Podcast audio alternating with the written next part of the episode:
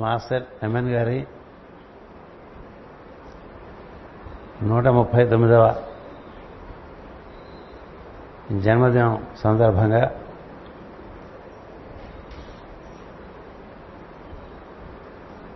ఈ రోజున జగద్గురు పీఠం ఒంగోలు కేంద్రం వారు గురు పూజలు నిర్వహించుకుంటూ ఉన్నారు. ఆ గురు పూజా కార్యక్రమంలో భాగంగా ఈ సాయంత్రం ప్రవచనం మాస్టర్ ఎమ్మన్ గారి గురించి తెలుగులోకి అనువాదింపబడినటువంటి పుస్తకం ఆవిష్కరణ కార్యక్రమం ఒకటి జరుపుకుని మాస్టర్ గారి గురించి కొంత స్మరణ చేయడం ద్వారా వారి స్పర్శన పొంది యోగమునందు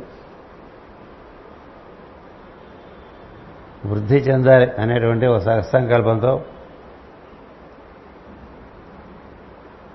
ఈ సాయంకాలం ప్రార్థన కార్యక్రమం నిర్వర్తించడం జరిగింది. ఒంగోలు వారిని అందరినీ చూస్తూనే ఉన్నాను ఇక్కడి నుంచి ఆన్లైన్లో. ఇక్కడ రాధామాధవంలో విశాఖపట్నంలో కూడా మనవారు. వారి వారి అంతఃప్రేరణ అనుసరించి రాధామాధవంలో జరిగేటువంటి కార్యక్రమానికి హాజరై ఉన్నారు. మాస్ ఎమ్మన్ గారి గురించి మనం ఆంగ్లంలో ఒక పుస్తకం రాయటం జరిగింది. అది మన సోదరులు శివశంకర్ గారి ప్రేరణ ద్వారా బెంగళూరులో ఉండే మన బృందం వారు సోదరి Shrimati Swarnalatha doctor J N Murthy garu శ్రద్ధాభక్తులతో అనువాదం చేశారు. ఆ అనువాదం మనకు పంపించిన తర్వాత విశాఖపట్నం. నేను రచించే తెలుగు పుస్తకాలన్నిటికీ కూడా ఆధ్వర్యం మొదటి నుంచి కూడా మీరందరూ ఎరిగినటువంటి నవనీతం గారిదే.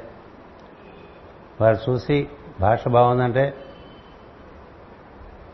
అప్పుడు ఇద్దరం కలిసి ఓ నమూనా ఏర్పాటు చేసి పుస్తకాలు వేస్తూ ఉంటాం.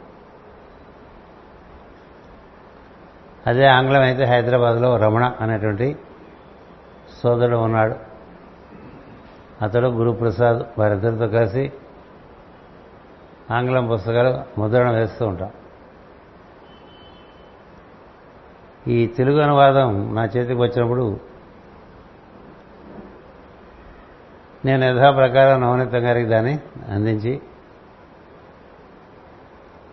దాన్ని చక్కగా పరిశీలించి పారాగ్రాఫ్స్ అవన్నీ సరిగ్గా ఉన్నాయో లేదో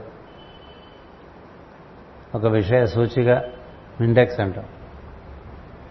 అన్నీ ఏర్పాటు చేసి ముందు వెనుక ఈ ధనిష్ట ప్రచురణకు సంబంధించినటువంటి కొంత ఫార్మాలిటీస్ ఉంటాయి. అవి కూడా ఆయన చూసుకుంటారు. కొంచెం చూసి మా ఎమ్మెన్ గారు పుట్టినరోజు నాటికి దాన్ని ఆవిష్కరించాలనేటువంటి ఒక సంకల్పం చేసుకున్నాం. అక్కడే ఉంది. ఈ కార్యక్రమాన్ని నవనీతం గారు మన మాస్టర్ గారు పెట్టిన ప్రెస్ ఒకటి ఉండేది. ఆ ప్రెస్లో మొదటి నుంచి పనిచేస్తూ ప్రూఫ్ రీడింగ్లు చేస్తూ భాషా జ్ఞానం కూడా పెంపొందించుకుని ఈయనకి తోడ్పాటు కలిగించే విధంగా మరొక సోదరుడు ముప్పై ఏళ్ళుగా పనిచేస్తున్నటువంటి ఆయన ఉన్నారు. ఆయన పేరు ధనంజయ. ఆయన తెరమరుగున ఉంటారు. ఆయనకి ఇష్టం లేదు. తెర మీదకి రావటం అంచేత ఈ పుస్తకం ప్రత్యేకించి నాకు మనం ఎవరినైతే నవనీతం గారని పిలుస్తామో బీఆర్కే రాజు గారు వారు ఆవిష్కరించి ప్రసంగిస్తే బాగుంటుంది భావన బాగా దృఢంగా కలిగింది. అందుచేత ముందు ఆ కార్యక్రమం నిర్వర్తిస్తాం. ఇక్కడున్నవారు మిగతా చోట్ల ఆన్లైన్లో చూసేవారు వారందరూ కూడా ఆ కార్యక్రమాన్ని సందర్శించవలసిందిగా కోరుతూ నవనీతం గారిని వచ్చి ఆవిష్కరించవలసిందిగా కోరుతూ.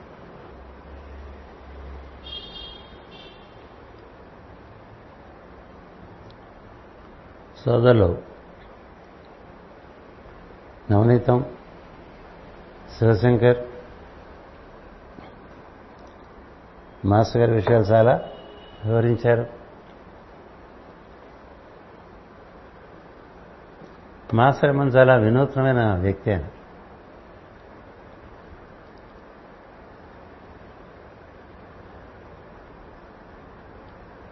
వేష భాషలో అక్కడ ఆయన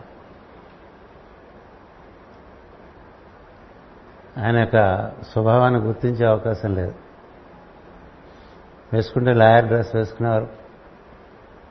లేకపోతే టీ షర్టు ప్యాంట్లు వేసుకునేవారు. బిలియర్డ్స్ టెన్నిస్ ఆడుకుంటూ ఉండేవాడు మనం ఏదో బొమ్మలకు బొట్లు పెట్టాం తప్ప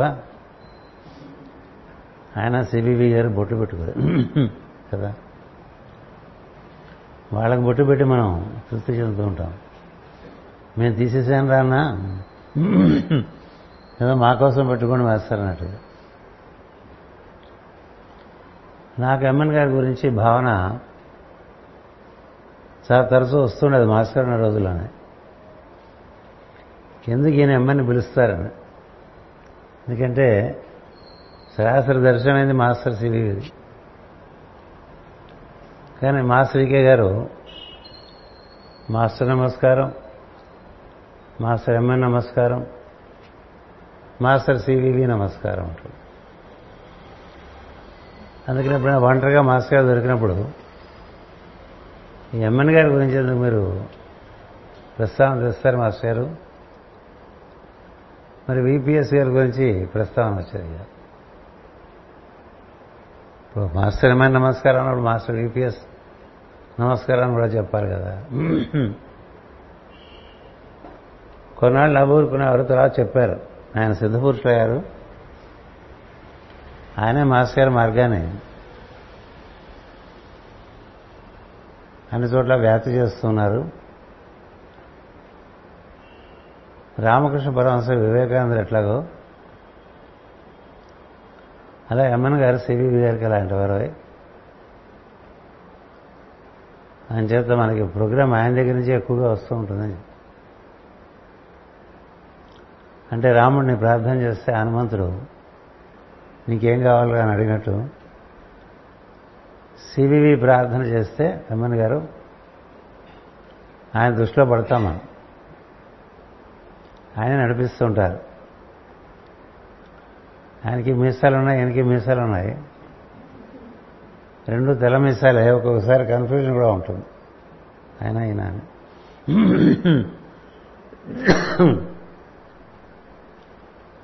మాస్టర్ గారి పుస్తకంలో ఎమ్మెన్ గారి గురించి ఆయన ధ్రువతార అని రాశారు.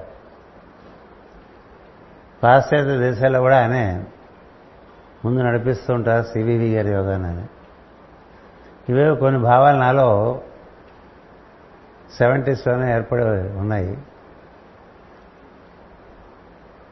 అటు రోజు క్రమంగా ఆయన చిత్రపటం మనకు వాడుకలో ఉండేది కాదు. సివివి గారు బొమ్మే పెట్టేవారు మాస్ గారు.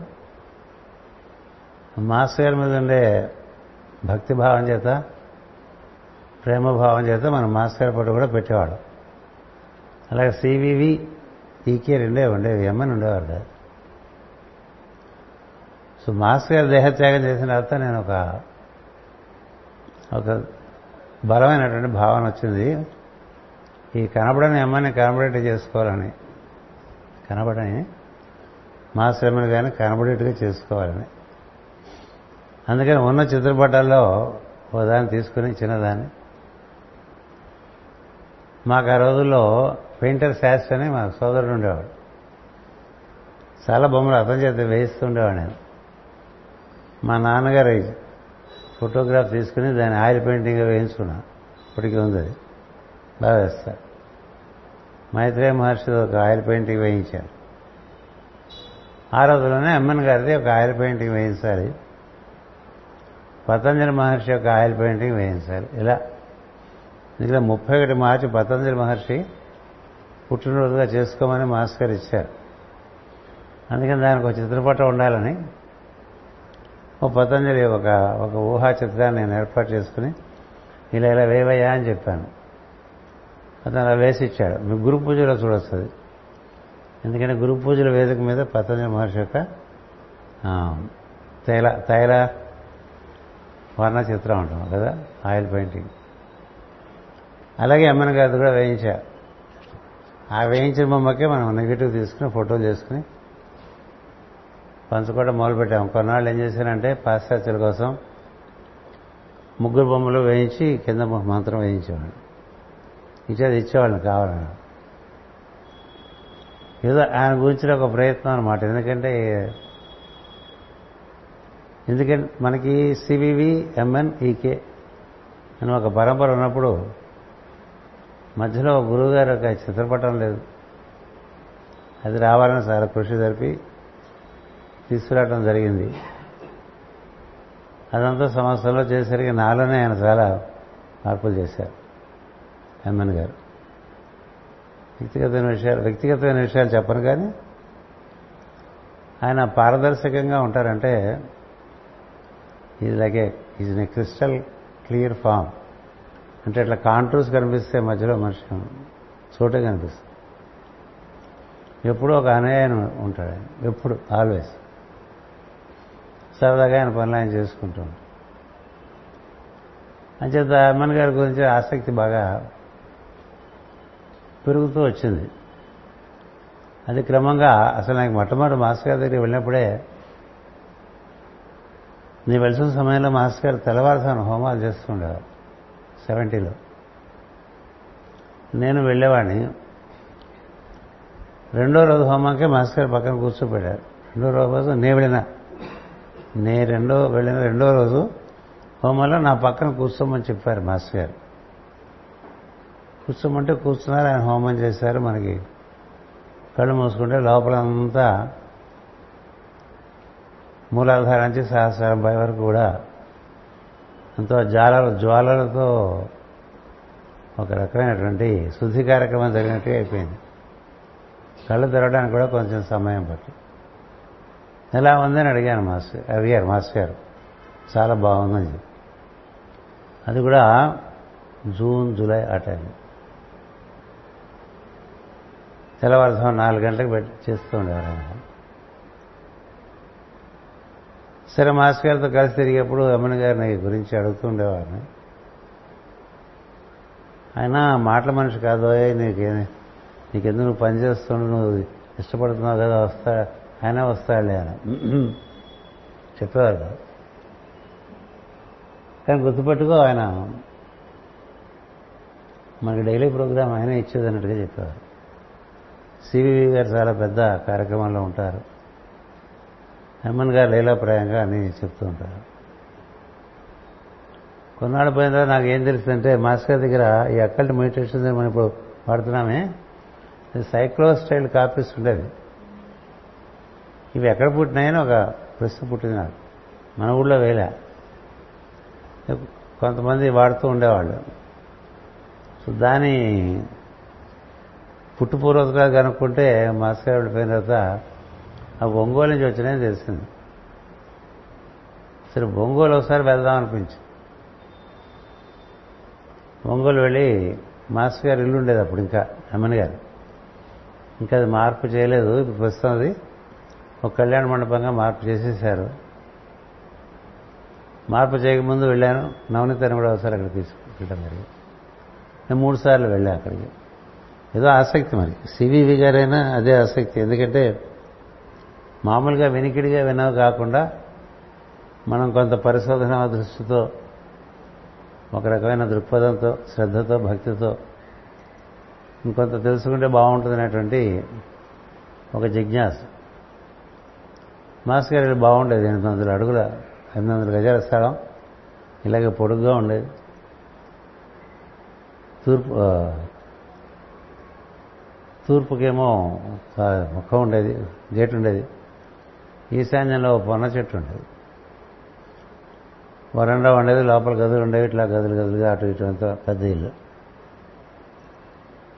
అక్కడికి వెళ్ళినప్పుడు దారా రామనాథ్ సార్ గారిని కూడా కలిసేవాడు మాస్టర్ గారు యొక్క సహాధ్యాయన శిష్యుడు కూడా.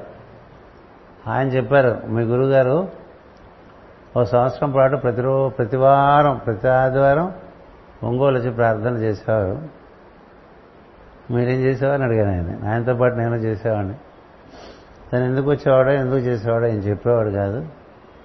ప్రతి ఆదివారం పొద్దున్న సాయంత్రం వరకు ప్రార్థనలు చేసేసి సాయంత్రం గుంటూరు వెళ్ళిపోయేవాడయ్యా. మధ్యాహ్నం భోజనం మా ఇంట్లో చేస్తూ ఉండేవాడు అదొకటి. నాకు సంతోషంగా ఉండేది. సో సంవత్సరం పాటు మాస్టర్ గారు వెళ్ళి అక్కడ ఏం చేసి ఉంటారు? కదా. శ్రవణి మనకి ఇంకొంచెం యాడెడ్ ఎఫర్మేషన్స్ అనమాట అందుకని ఒక మూడేళ్ళ పాటు ఆ వెళ్ళాను. ఐలో ఒక జ్యువెలరీ మర్చెంట్ అసోసియేషన్ వాళ్ళు కొనుక్కుని దాన్ని మార్పు చేసిన తర్వాత వెళ్ళటం మానేశాను. ఇటీవలే మన మాస్టర్ సివివి అనుయాయులందరూ కూడా ఈ లోటస్ కాంగ్రిగేషన్స్ అని పెడితే ఒకసారి మళ్ళీ ఒంగోలు వెళ్ళి మాస్ మాస్టర్ గారు మాయన భవనాన్ని కూడా చూసి అక్కడ ఆ కాంగ్రిగేషన్స్లో పాల్గొనడం అని చేయటం జరిగింది. హోమంకి మాస్టర్ రమణ్ గారికి నాకు ఒక అనుబంధం ఏర్పడింది. అది ఒక ఒక ఒక అనుభూతి ఒక స్వప్న దర్శనం. ఆ దర్శ అందులో నాకు master V K garu master Raman garu ఇద్దరు ఉండటం. నేను వచ్చిన సందర్భంలో ఒక సెలబ్రేషన్గా మాస్టర్ గారు హోమం చేసి ఒక ప్రత్యేకమైన హోమం చేసినట్టు. ప్రత్యేకమైన లేదు మనం ఎప్పుడు చేసే హోమం? అప్పటి నుంచి పంతొమ్మిది వందల ఎనభై ఎనిమిది నుంచి ప్రతివారం హోమం అని పెట్టుకోవటం జరిగింది. ప్రతి గురువారం హోమం అనేది పంతొమ్మిది వందల ఎనభై ఎనిమిది పాశ్చాత్య దేశాల నుంచి తిరిగి వచ్చిన తర్వాత అక్కడ ముందు జర్మనీ చేసిన జరిగినప్పుడు ఒక అనుభూతి కలిగింది. నాకు బృందానికి అప్పటి నుంచి ప్రతి గురువారం హోమం చేద్దాం పెట్టి అక్కడ కూడా పాశ్చాత్య దేశాల్లో ప్రతి గురువారం ప్రతి ఆదివారం ఇన్ని యాత్రల్లో కూడా ఎప్పుడూ హోమం చేస్తుండేవాళ్ళం అందుచేత హోమానికి అమ్మన్ గారికి ఒక ఎందుకంటే జ్వాల అని చెప్తున్నాం కదా ఒక అనుబంధం ఉందో అనే భావన నాకున్నది. అందుచేత ఆ హోమాన్ని అలా నిర్వర్తించుకోవడంలో ఆ హోమం ద్వారా చాలా మందికి చాలా రకాలుగా పరిష్కారాలు వచ్చినాయి. మనం ఇక్కడ చేసిన ఈ దశాబ్దాల పూజల్లో శతాబ్దాలు కాదు దశాబ్దాలే దుర్గా పూజల్లో చాలా పరిష్కారాలు వచ్చిన వాడు ఉన్నారు. హోమం వల్ల పరిష్కారాలు వచ్చిన వాడు ఉన్నారు. శివ పూజ ద్వారా పరిష్కారాలు వచ్చినవి ఉన్నాయి. ప్రేయర్ వల్ల పరిష్కారాలు వచ్చినవి ఉన్నాయి. ఏదైనా ఇతరులకు పరిష్కారాలు వచ్చాయో మన పనికి వచ్చేవి కదా? అందుకని వాళ్ళ నివర్తించుకుంటూ వస్తున్నాం. ఈ ఎమ్మన్ గారికి వచ్చినటువంటి వివరాలు విద్యారణ్యులని ఒక ఆయన రాజమండ్రిలో ఉండే చాలా కాలం పెద్ద ఆయన. ఆయన చాలా సేకరించారు. అలాగే దామరాజు హనుమంతరావు గారు సేకరించారు. గూడూరు నమశివాయ అని ఆయన కూడా సేకరించారు. ఇవన్నీ దగ్గర పెట్టుకుంటే మనకు కొంత అవగాహన వస్తుందని. ఈ చిత్రపటం మన ప్రార్థనలు. ఈ పుస్తకంలో మాస్ గారికి జరిగిన సంక్షోభం మాస్ గారు డిక్టేట్ చేశారు. నేను ఆ సమయంలో యాక్చువల్గా మా తమ్ముడు శివశంకర్ చెప్పాను ఈ డిక్టేషన్ అవసరం రోజు నువ్వు ఇక్కడ రారా అని. వాడు మొట్టమొదటి రోజు వచ్చాడు అయిపోయిన రోజు వచ్చాడు లోపల రాలేకపోయాడు. రమణ కూడా చెప్పాను నువ్వు మళ్ళీ నన్ను వెనక్కి లాక్క చెప్పింది చెప్పినట్టుగా రాసేసాయి కావాలంటే టేప్ రికార్డ్ పెట్టు. అందుకని మాసరమ్మన్ గారికి జరిగిన సంక్షోభం మాసరమ్మన్ గారికి జరిగిన ఇనీషియేషన్ సిబివి గారు ప్రార్థనలో మాస్టర్స్ ఎమ్మెన్ గారికి తన యొక్క మరణానుభూతి ఈ మూడు ఆయన డిక్టేట్ చేస్తారు అందుకని ఆ భాష చాలామందికి ఆశ్చర్యం కలిగించింది. నా స్నేహితులు కొంతమంది ఇప్పుడు విజయ విజయ నిర్మాణ విజయ్ కుమార్ గారు అలాగే ప్రొఫెసర్ ప్రసన్న కుమార్ గారు వాళ్ళందరూ ఎంఎన్ పుస్తకం చదివి మీ భాష మామూలుగా చాలా ప్రత్యేకంగా ఉంటుంది ఇందులో మరీ ప్రత్యేకంగా ఉంది. మీకు ఎలా వచ్చింది భాషను అడిగారు. అంటే నేను చెప్పాను నాకు భాష రాదు. నాకున్న భావాన్ని ఎక్స్ప్రెస్ చేయడానికి ఎంత చిన్న పదాలు వీలుంటే అంత చిన్న పదాలు వాడతాను. సిపి రావు గారని రావణ్ కుమార్లో నాకు మా గురువుగారు ఉండేవారు. ఆయన ఎప్పుడు చెప్పేవారు నువ్వేం చెప్దాం అనుకున్నా? అవతల వాళ్ళకి అర్థం అవ్వలేదు ముఖ్యం అని చెప్పారు నువ్వు మాట్లాడినా నువ్వు రాసినా అవతల వాడికి అర్థం కావాలి కదా? అందుచేత ఎప్పుడు సింపుల్ సెంటెన్సెసే వాడమనేవారు. కాంప్లెక్స్ కాంపౌండ్ సెంటెన్సెస్ వద్దనేవారు పదాలు కూడా అంతకన్నా సులభమైన పదం ఉంటే అది వాడు తప్ప పెద్ద పెద్ద పదాలు క్లిష్టమైన పదాలు వాడద్దని చెప్పారు. ఎందుకంటే నేను మొదట్లో ఆడిట్ రిపోర్ట్స్ రాసేప్పుడు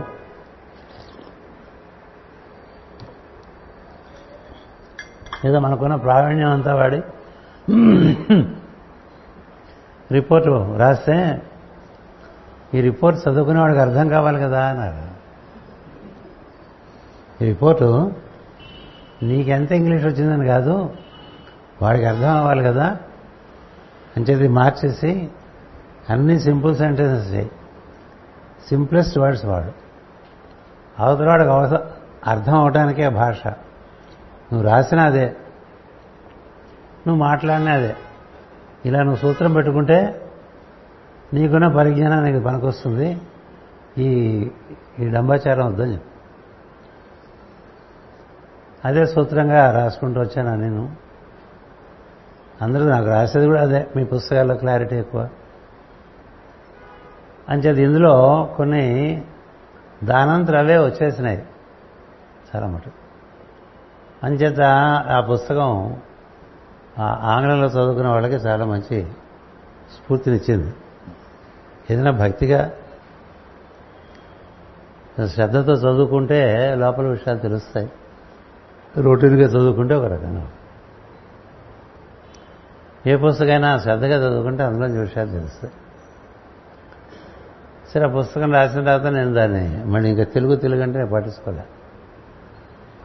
ఎందుకంటే ఈ మనకు భాష నుంచి ఇంకో భాషలోకి వచ్చినప్పుడు ఆ పదాలు చాలా కష్టం అవుతాయి. ఇప్పుడు నేను అక్కల్ట్ మెడిటేషన్స్ ఇంగ్లీష్లో రాశాను.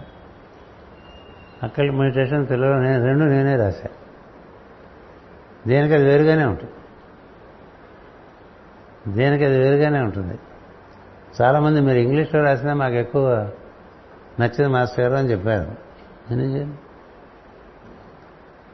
చేత ఏదో మొదటిసారి ఎలా వచ్చిందో అలా దాన్ని అది ఒరిజినల్ అంటా కదా. దాన్ని ప్రత్యేకించి ఈ పుస్తకం. ఇదొకటి మాస్టరికే బుక్ ఒకటి. నేను ట్రాన్స్లేట్ చేసింది మళ్ళీ చదవాను. చక్రపాణిరావు గారు చాలా భక్తి శ్రద్ధలతో ఒక పట్టుదలగా దాన్ని ట్రాన్స్లేట్ చేశారు. నేను చేస్తాను మాస్టారు చేయండి కాదను. చేస్తానంటే ఎందుకు కాదన్నారు? ఎందుచేతంటే అనువాదం అనువాదమే. అనువాదం అనువాదమే ఇలా చెప్పాను నేను అనుకోదు ఇది శ్రమ కూడా. శ్రమ కూడా.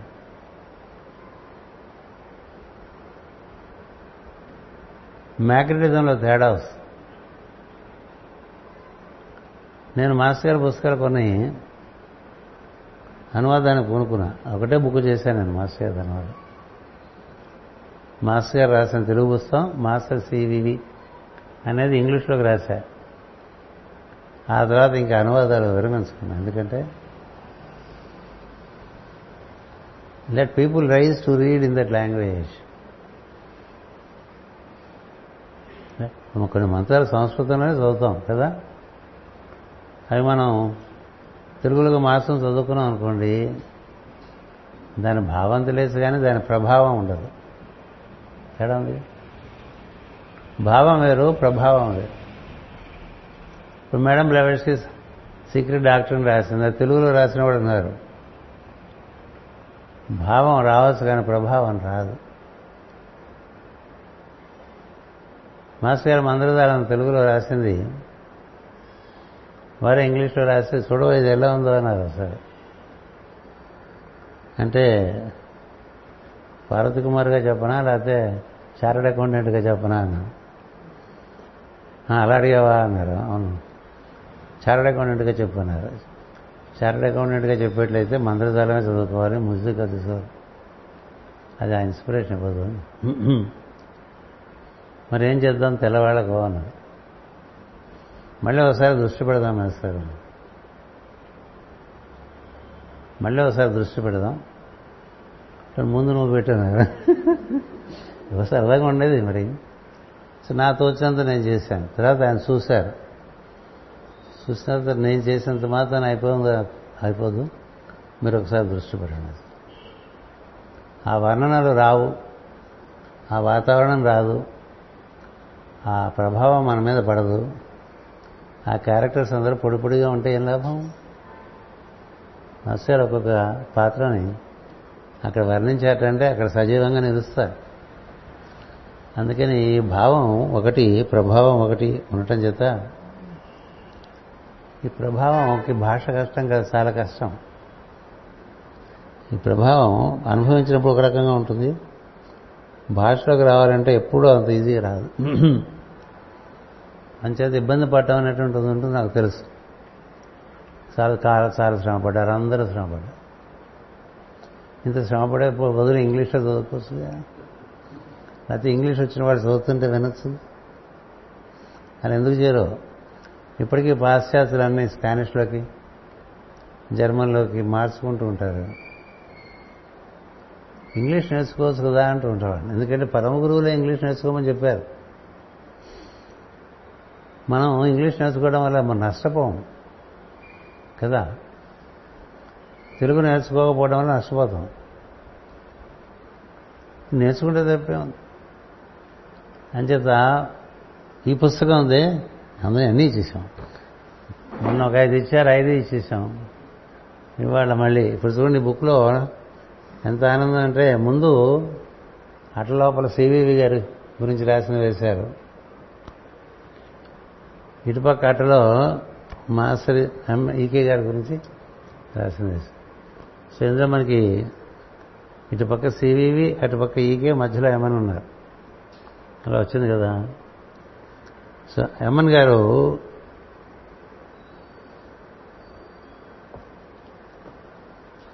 మనలో మార్పులకి ఎక్కువ ప్రార్థనల మార్పులకి ఆయన ఎక్కువ ఆయన ప్రజ్ఞ మన ఎందుకు ఎక్కువ పనిచేస్తూ ఉంటుంది. ఎప్పుడో సివివి చేస్తాం అందువల్ల మనకి ఈ మాశ్రమని పుట్టినరోజు చేసుకోవాలనేటువంటి ఒక తపన. అది క్రమంగా మనకి ఒక సాంప్రదాయంగా ఏర్పడింది. మనం నాలుగు పదకొండు చాలా ఇళ్ళు చేసేవాళ్ళం. అసలు ఎన్నో రోజులు ఆయన పుట్టినరోజు కూడా తెలిసి ఉండేది కాదు. తెలిసి ఉండేది కాదు. ప్రయత్నం మీరు తెలుసుకుంటే తెలుసు. ఆగస్టు ఇరవై ఐదు పుట్టారని. ఆయన కృష్ణాష్టమి నాడు పుట్టారన్నారు. కానీ నక్షత్రం కృత్తిక. అంటే ఈ కృష్ణాష్టమి కృతిగా నాడు రావచ్చు రోహిణి నాడు రావచ్చు కొంతమంది తిథి ప్రకారం చేస్తారు కొంతమంది నక్షత్ర ప్రకారం చేస్తారు.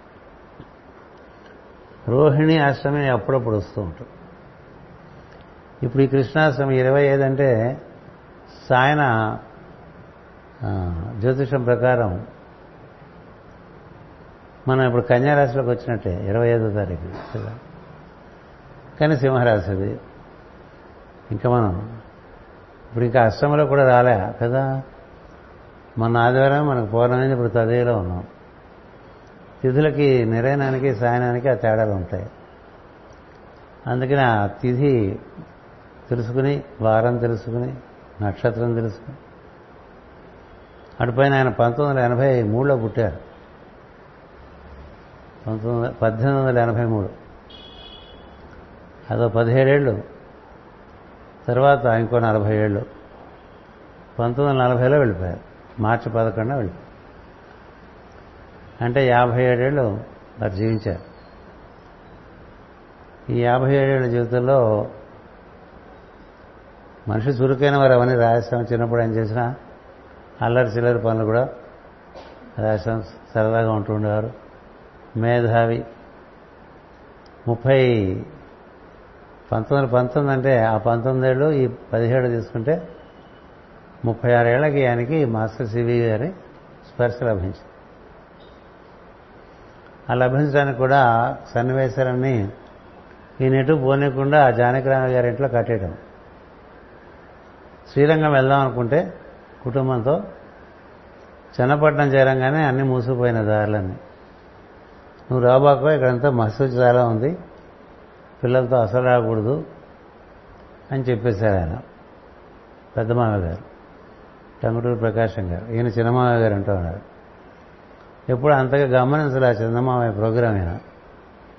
ఎందుకంటే ఈయన చాలా హడావుడు మనిషి యాక్టివిటీ చాలా ఎక్కువ. ఆ జానకరామయ్య గారేమో నిదానమైన మనిషి. అన్నదమ్ములే ఇద్దరు జానకరామయ్య గారు ప్రకాశం గారు. ప్రకాశం గారి సంఘానికి బాగా సమర్పణ చెంది జీవించినటువంటి వారు. ఆయన బ్యారిస్టర్ ఆఫ్ లా ఈయన బ్యారిస్టర్ ఆఫ్ లా కాదు జానకిరామ గారు. ఆయన జర్మనీ వెళ్ళి హోమియో డిప్లొమా తెచ్చుకుని వచ్చి చిన్నపట్నంలో హోమియో ప్రాక్టీస్ చేసి పద్ధతైన జీవితం నిదానమైన జీవితం హోమియో వైద్యం యోగం అబ్బింది ఈ యోగం. అంటే అలా సెట్ అయిపోయినది. బయట ప్రపంచంలో ఎంత అనేది ఒకటి ఈ లోపల ప్రపంచంలో వెళ్ళే వాళ్ళకి బయట ప్రపంచంలో ఎక్కువ వెళితే మళ్ళీ లోపలికి రావడం కష్టం అవుతుంది. ఈ జీవితం చక్కగా అమరింది. యమన్ గారికి ఈయన తగిలే ఆయన చిన్న ఆయన చూసే అవకాశం కలిగింది. ఉండిపోవటం వల్ల కదా? లేకపోతే అంతగా గుర్తించేవారు కాదు కదా? ఎవరు మావయ్య ఎవరు ఈయన ఏం చేస్తారు ఈ గురువుగారు ఏమిటి అడుగుతారు కదా. అని చెప్పాల్సినంత చెప్పారు. సో దానికి తగ్గట్టుగానే ఆ సంవత్సరమే ఆ డిసెంబర్ కాలకు వెళ్ళటం జరిగింది. వెళ్ళిన దగ్గర నుంచి అంత మార్పు. నేను లోపల నుంచి కట్టుకొస్తారంతా లోపల నుంచి అన్ని మార్పులు చేసుకుంటూ వస్తారు. సమయం అప్పుడు వచ్చింది. అంతే దీని వెళ్ళంగానే ఆయన మొదలుపెట్టేశారు. ఈయనకి మొదలైపోయింది. మరి ఆ మూడేళ్ళలో వాళ్ళ మధ్య జరిగిన ఉత్తరాలు ఏదో పది ఆరేడు ఉత్తరాలు ఉంటాయి అది చూస్తే సిబిబి గారికి అమన్ గారి మీద ఎంత దృఢమైనటువంటి విశ్వాసం ఈ యోగం కూర్చి ఏర్పడిందో ఆశ్చర్యం వేస్తుంది అంచేత వీని అప్పుడే ఆయన లిటిల్ మాస్టర్ అని పిలవటం జరిగింది. వారు యోగాన్ని చాలా అద్భుతంగా నిర్వర్తించారు. ఎక్కువసార్లు అసలు ఏం బయటికి చెప్పేవారు కాదు. కన్ను మూసు కూర్చోమనేవారు. ఇలా దండం పెట్టేవారు. అందరూ దండం పెట్టి కూర్చున్నారు. ఎంతసేపు జరిగితే అంతసేపు? అదే ఇందాక నవనీతం చెప్పినటువంటి గుడ్లవల్లి. ఆదినారాయణ గారు చాలా వృద్ధ ఆయన. ఆయన ఎమ్మెన్ గారు చూశారు. మేము ఒంగోలు వెళ్తే ఆయన వచ్చి కలిశారు మమ్మల్ని. ఆయన చెప్పారు ఈయన ఇంతటి యోగిని మాకు తెలియదు ఇలా ఆయన అనుకునేవాళ్ళం. ఒకటి ఎప్పుడు ఇంట్లో మనుషులు ఉండేవాళ్ళు. ఇంటి నిండా మనుషులే ప్రాక్టీస్ బాగుందనుకున్నాం తప్ప. వాళ్ళు ఎంత యోగ సాధనకు అని తెలియదు ఇంకా కొంతమంది అక్కడ ఏం చెప్పారంటే ఏమని భూతాలు ప్రేతాలు వదిలిస్తారైనా? అందుకని ఈ చుట్టుపక్కల పల్లెటూళ్ళ నుంచి అందరూ వస్తూ ఉంటారని కూడా పేరు ఉండేది మాస్టర్. ఇది ఎవరికైనా గాలి సోకినా దయ్యం పట్టినా ఇవన్నీ కూడా ఆయన వదిలించేస్తారని పేరు కూడా ఉండేది. ఎప్పుడొస్తారో మనుషులు తెలియదు. గుంపులు గుంపులుగా పల్లెటూరు నుంచి వచ్చేసేవాళ్ళు యోగం. సో రాగానే ఆ పక్కనే చెరువు ఉండేది. వెళ్ళి చెరువులో స్నానం చేసి రండి అని చెప్పేవారు. అక్కడే కాలకృత్యాలు అదే బాత్రూమ్ కూడా కదా? భారతీయులకి అన్ని కార్యక్రమాలు చెరువు గట్టున అయిపోతాయి కదా. చేసేసుకుని బట్టలు మార్చుకొని వచ్చేవారు. అందరికీ ఇడ్లీలు పెట్టేసేవారు. యోగం జరిపించేవారు. ఆదినారాయణ గారు చెప్పారు ఒకసారి అట్లా కాంపౌండ్ వాళ్ళు బలిని పట్టుకున్నట్టుగా పట్టుకుని ఉంటూ ఉండేవాళ్ళు కొంతమంది. లోపలికి వెళ్తే గోడలు పట్టుకుని అట్లా గోడల మీద బల్లి అతుక్కున్నట్టుగా అతుక్కుని ఉండేవాళ్ళ మనుషులు. ఒకళ్ళిద్దరు అట్లా చూరికి తలకాయ తగిలి అక్కడ ఆగిపోయి ఉండేవాళ్ళ ఇట్లాగే కూర్చుని చూసి. ఈయనేమో ముందు ప్రార్థన చెందరికి అలా అందరి దగ్గరికి వెళ్ళి ఒకసారి పరిస్థితి చూసి వచ్చేస్తుండేవాట. ఇలా సాగిందన్నప్పుడు యోగం. Hmm.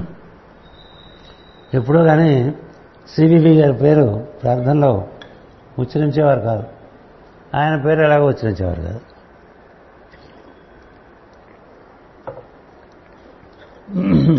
మహా చెప్తే మాస్టర్ నమస్కారం అని చెప్పారు సరే వారికి దూర శ్రవణం దూర దృశ్యమని మీకు ఇందులో చూస్తే చాలా తెలుసు. కొన్ని ఉదంతాలు రాశాను. ఎందుకంటే అది యోగం సిద్ధి కలగటం చేత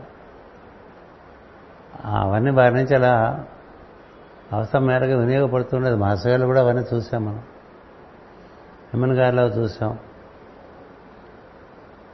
వారు కూడా ఇప్పుడు వృత్తి వదలలే. సివివి గారి ఆదేశం ఏంటంటే ఏ వృత్తిలో ఉన్నవాళ్ళు ఆ వృత్తిలోనే ఉండండి మార్చకండి నేను. ఆర్థిక స్వయం సమృద్ధి లేకుండా యోగంలోకి రావద్దని.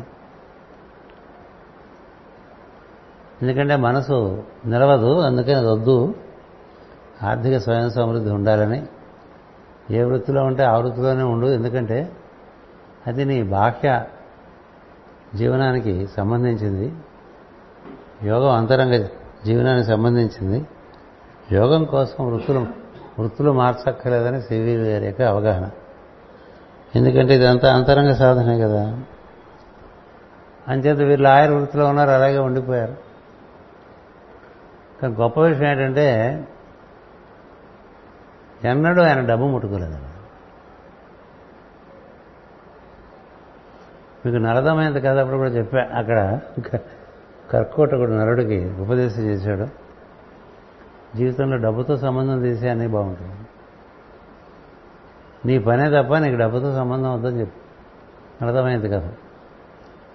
ఎమ్మెన్ గారు లాయర్గా ఉన్నా అన్నట్టు డబ్బులు ముట్టుకోరా. మీరు మాస్టర్ గారి జీవితం చూసినా అట్లాగే ఉంటుంది ఎంత తక్కువ సంబంధం డబ్బుతో ఉంటే అంత బాహ్య బంధం తక్కువ ఉంటుంది అనేది ఒకటి ఉంది. అంచేత ఈయన ఎవరన్నా ఏమిటి ఆ రోజులో ఈయన న్యాయవరాజు వృత్తి చేస్తే ఇస్తే ఇచ్చినట్టు లేకపోతే లేనట్టు చేస్తా. పని తన దగ్గరికి కర్మవశాత్తు వస్తుంది. అది చేస్తూ ఉంటే మనకి రావాల్సింది కర్మవశాత్తు వస్తుంది. మనకి పని కర్మవశాత్తే వస్తుంది. ఆదాయం కూడా కర్మవశాత్తే వస్తుంది. దాని మీద బాగా నమ్మకం ఉన్నవాళ్ళు చేసే పని మీద దృష్టి తప్ప వచ్చే ఆదాయం మీద దృష్టి పెట్టరు. వచ్చే ఆదాయం మీద దృష్టి పెట్టేటంటే బాహ్యంతా బాగా ముడిపడిపోయినట్టే. అందుకని ఆనపకాయలు గుమ్మడికాయలు పొట్లకాయలు దోసకాయలు బియ్యం బస్తాలు ఉప్పుల బస్తాలు పప్పులు ఇవన్నీ ఇన్కైండ్ వచ్చేస్తుండేవి. వెనకాల ఆగ్నేయంలో ఆయనది సారీ ఆయన కూడా ఉత్తరం ఇల్లు ఫేసింగ్ ఉత్తర ఫేసింగ్ ఇల్లు. ఉత్తరం ఆ మూల గాది గాదిపోయి ఉండేది. అక్కడ ఎలా నిరంతరం సాగుతుండేదండి. పగలు రాత్రి కూడా అక్కడ మూడు. అన్నం కూర సాంబార్. ఇంట్లో పెరుగులు తోడేసేవారు. అందరికీ ఎప్పుడు భోజనాలు నడిపించేస్తాం. ఎన్ని భోజనాలు పెట్టారో ఎన్ని ఇడ్లీలు పెట్టారో నేను లెక్కలేదు. బాగా సాగిపోయింది. ఎన్నేళ్ళు సాగిందంటే మరి మూడేళ్ళలో మన పెద్ద గురువు గారు వెళ్ళిపోయారు కదా? అక్కడి నుంచి ఈయన ఇక్కడ మొదలుపెట్టేశారు మొదలుపెట్టిన తర్వాత పంతొమ్మిది వందల ఇరవై రెండు నుంచి నలభై వరకు పద్దెనిమిది ఏళ్ళు కదా? అంతకుముందు మూడేళ్ళు ఇరవై ఒక్కేళ్ళే నైన్టీన్ నైన్టీన్లో ఉపదేశం తీసుకున్నారు. నైన్టీన్ ఫార్టీలో వెళ్ళిపోయారు. Twenty one years. ఈ ట్వంటీ వన్ ఇయర్స్ మొదటి రెండు మూడేళ్ళు కాస్త సాధన చేసిన తర్వాత పద్దెనిమిది ఏళ్ళు ఇదే కార్యక్రమం.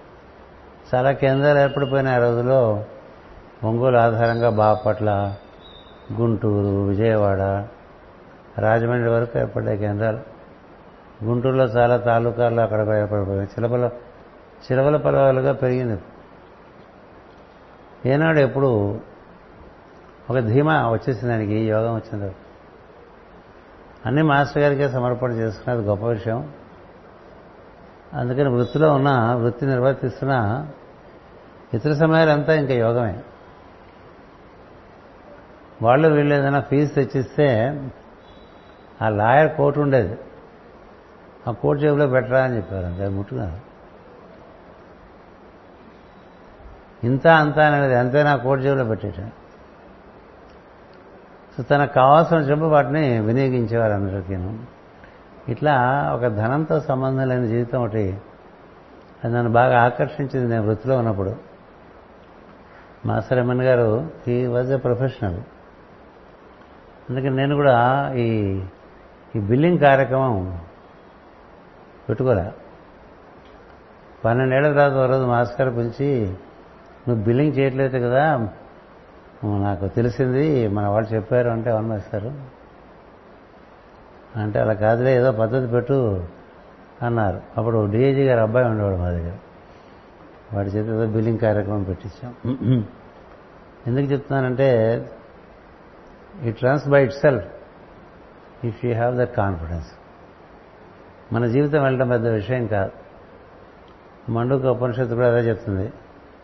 నీ తల మీద బొస్సు పెరిగినట్టుగా అప్రయత్నంగా జరిగిపోతుంది జీవితం.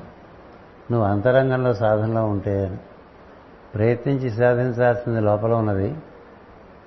ప్రయత్నం లేకే జరిగేది బయట ఉన్నది. ఎందుకంటే అది కర్మానుగుణంగా జరుగుతుంది. ఎక్కువ జరగదు తక్కువ జరగదు అలాగే జరిగిపోతుంది. అంచేత ఇది ఒక ఆకర్షణీయ విషయం అమ్మన్ గారి విషయం. సిబిబి గారి విషయంకి వస్తే ఆయన చాలా ఆస్తులు అన్నీ అమ్మేసుకుని చివరికి ఒక ఇల్లు మీకు మాస్ గారు ఎప్పుడు ఇల్లు ఉండాలని అనుకోలేదు. లేదు యోగుల జీవితాల్లో మనం తరచి చూసుకుంటే రకరకాలుగా మనకి విశేషమైన విషయాలు తెలుస్తూ ఉంటాయి. యోగంతో పాటు.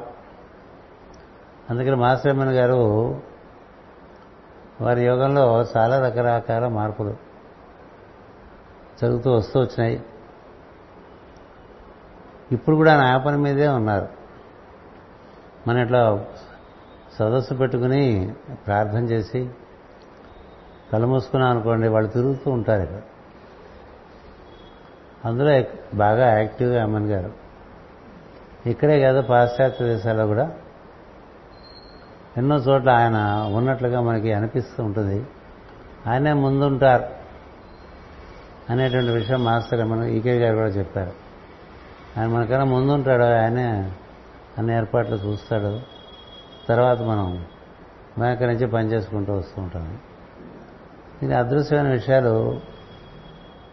ఒక పక్క ఆయనేమో మరుగ్గా ఉంటాం అన్నటువంటిది ఆయన విధానం. ఇప్పుడు జ్వాలాపూల్ గారు పరమ గురువులో మరుగ్గా ఉండి పుస్తకాలు ఇచ్చారు.